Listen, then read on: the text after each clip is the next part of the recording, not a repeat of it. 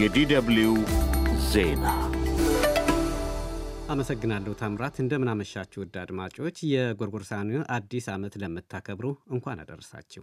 ዜና እናሰማለን። በመጀመሪያም ዋና ዋናዎቹን በካማሺ ዞን ቦሎ ጀንጋፎይ ወይም ሚዥጋ ተብሎ በሚታወቀው ወረዳ ውስጥ ታጣቂዎች ባደረሱት ጥቃት የሦስት ሰዎች ሕይወት ማለፉን የወረዳው አስተዳደር አስታወቀም። እስራኤል በሐማስ ላይ የጀመረችው ጥቃት በመቀጠል ዛሬም በጋዛ መጠነ ሰፊ የአየርና የእግረኛ ውጊያ ስታካሂድ ውላለች። የጀርመን መራሄ መንግሥት ኦላፍ ሾልስ አዲስ ዓመትን በማስመልከት ባስተላለፉት መልእክት በዓለም አቀፍ ደረጃ ያለውን አስቸጋሪ ገጽታ አምነው የተቀበሉ ሲሆን ጀርመን ይህን ችግር ትወጣለች የሚል እምነት እንዳላቸው ገልጿል። ዩክሬን ሌሊቱን ለጥቃት ተሰማርቷል ያለቻቸውን 21 የሩሲያ ሰው አልባ የጦር አውሮፕላኖችን ማውደሟን አስታወቀች። ዜና በዝርዝር በካማሺ ዞን በሎ ጅጋንፎይ ወይም ምዥጋ ተብሎ በሚታወቀው ወረዳ ውስጥ ታጣቂዎች ባደረሱት ጥቃት የሦስት ሰዎች ሕይወት ማለፉን የወረዳው አስተዳደር አስታውቋል።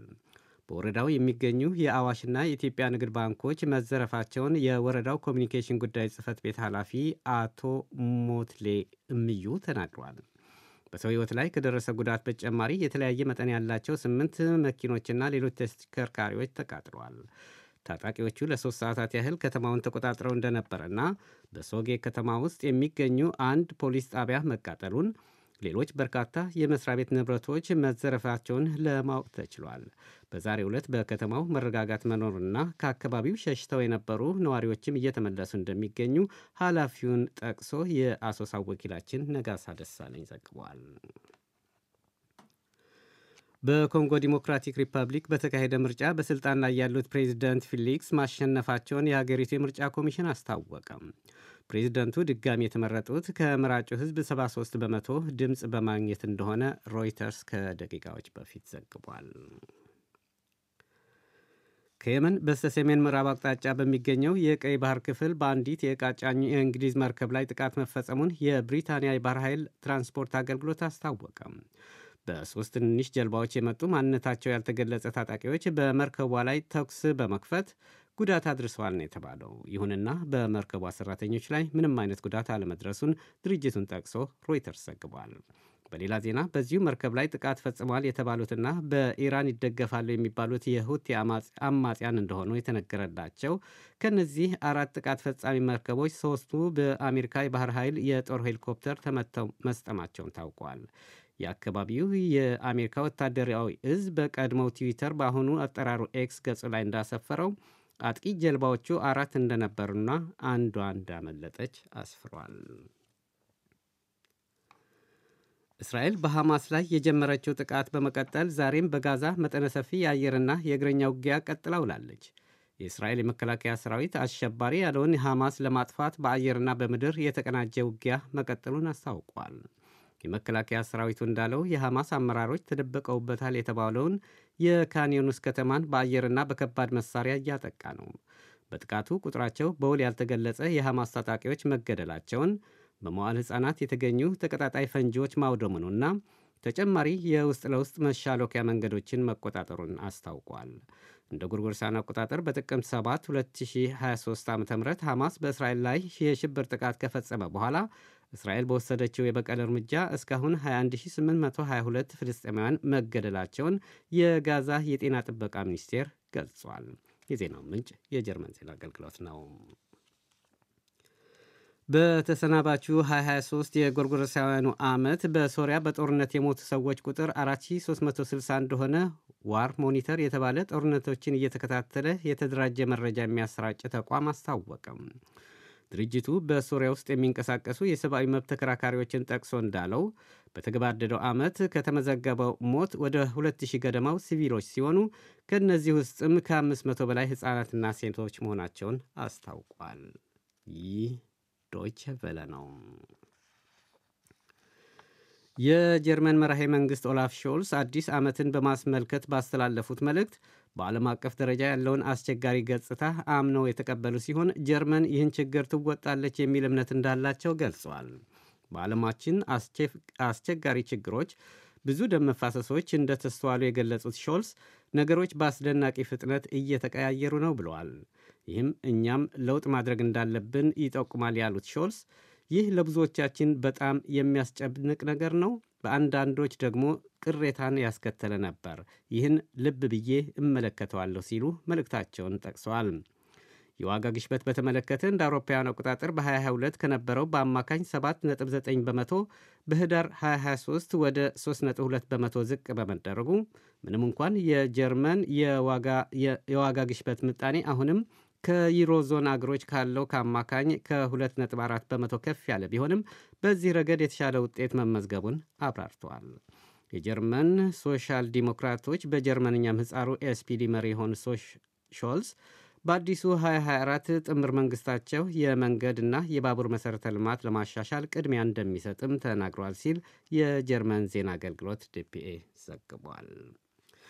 ይህ በእንዲህ እንዳለ መራሄ መንግሥት ኦላፍ ሾልስ በከባድ ጎርፍ የተጠቃችውን የጀርመን ሰሜናዊት ግዛት በሆነችው በሎወር ሳክሶኒ በምትገኘው በአደጋው ክፉኛ የተጎዳችውን ቬርደን አለም ከተማ ጎበኙ።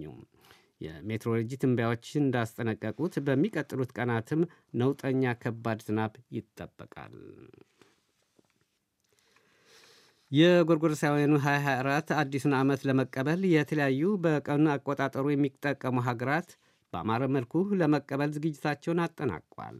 ዛሬ ማታ እኩለ ሌሊት ላይ በመላው ዓለም የሚገኙ የተለያዩ ከተሞች በርችቶች ይሽቆጠቆጣሉ። አዲሱ ዓመት ዋዜማ በመካከለኛ ምስራቅ በሶሪያ የአሜሪካ የአየር ጥቃት፣ የእስራኤል ሐማስ ጦርነት፣ የመርከቦች ጥቃት በቀይ ባህር፣ በሩሲያ በኪየቭ ላይ በፈጸመችው የድሮና የሚሳይል ጥቃትና የዩክሬን አጸፋዊ ምላሽ፣ በጀርመን፣ በፈረንሳይ፣ ጣሊያን፣ ብራዚልና ሌሎች ሀገራት በጎርፍ አደጋ እንዲሁም በሌሎች አካባቢዎች በተለያዩ ትርምሶች ምክንያት በተፈጠሩ ሞትና መፈናቀሎች ዋዜማውን የሐዘን ድባብ አጥልቶበታል። በዓሉን በማስመልከት የተለያዩ የዓለም ሀገራት ለሕዝባቸው የእንኳን አደረሳችሁ መልእክቶች ሲያስተላልፉ ውሏል። ዩክሬን ሌሊቱን ለጥቃት ተሰማርተዋል ያለቻቸውን 21 የሩሲያ ሰው አልባ የጦር አውሮፕላኖች ማውደሟን አስታወቀች። ሌሊት ለዛሬ አጥቢያ ተሰማርተው የነበሩ የተባሉ ድሮኖች ቁጥር 49 ነበሩ ተብለዋል። በኪየቭ ኬርሶንና ሌሎች አካባቢዎች የተሰነዘረ ጥቃት በግንባር ላይ ባሉ ወታደራዊ ተቋማት መሠረተ ልማቶችና ሲቪል ተቋማት ላይ ያነጣጠሩ እንደነበረ የዩክሬን መከላከያ ሚኒስቴር አስታውቋል።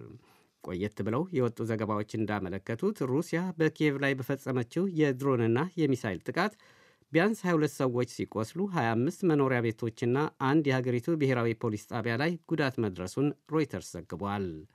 አዣንስ ፍራንስ ፕረስ በበኩሉ የተጎጂዎች ቁጥር 28 አድርሶታል። ከእነዚህ ውስጥ ሁለት አዳጊ ሕፃናት እንደሚገኙባቸው በማከል የኪየቭ ከንቲባ ኦኸር ተርካሆቭ ሩሲያ በአዲስ ዓመት ዋዜማ ሕዝባችንን ለማስፈራራት ያለመ የአየር ጥቃት ፈጽማለች፣ እኛ ግን የማንሰበርና የማንበገር ነን ሲሉ ተደምጠዋል። የሩሲያ መከላከያ ሚኒስቴር ባወጣው መግለጫ ደግሞ በኪየቭ የሚገኙ ወታደራዊ ማዘዣ ጣቢያዎችን ጨምሮ በርካታ ወታደራዊ ኢላማዎችን መምታቱን አስታውቋል። ሩሲያ ከ200 በላይ የዩክሬን ወታደሮች ለፍርድ በማቅረብ የረዥም ዓመታት እስር ማስፈረዷን አስታወቀች። የሀገሪቱ የውጭ ጉዳይ ሚኒስቴር ሰርጌይ ላቭሮቭ እንዳሉት ወታደሮቹ የተከሰሱት አረመናዊ ድርጊት ፈጽሟል በሚል ነው። የውጭ ጉዳይ ሚኒስትር ሰርጌይ ላቭሮቭ ዛሬ ታትሞ ለወጣው የሀገሪቱ አርአይኤ ለተባለው ጋዜጣ እንዳሉት እነዚህ ከ200 በላይ የዩክሬን ወታደሮች በተከሰሱበት ወንጀል ረዥም እስር እንደተፈረደባቸው ቢገልጹም ዝርዝር መረጃ ግን አልሰጡም።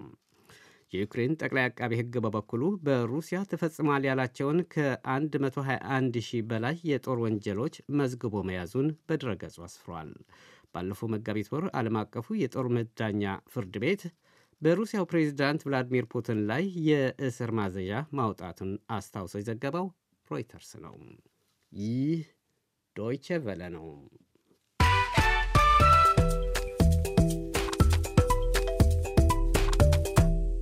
አድማጮች ዜናውን ለማጠቃለል ዋና ዋናዎቹን አንዴ በድጋሚ ላስታውሳችሁ።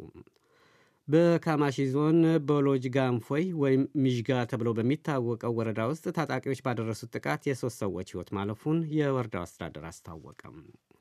እስራኤል በሐማስ ላይ የጀመረችው ጥቃት በመቀጠል ዛሬም በጋዛ መጠነ ሰፊ የአየርና የእግረኛ ውጊያ ቀጥላ ውላለች።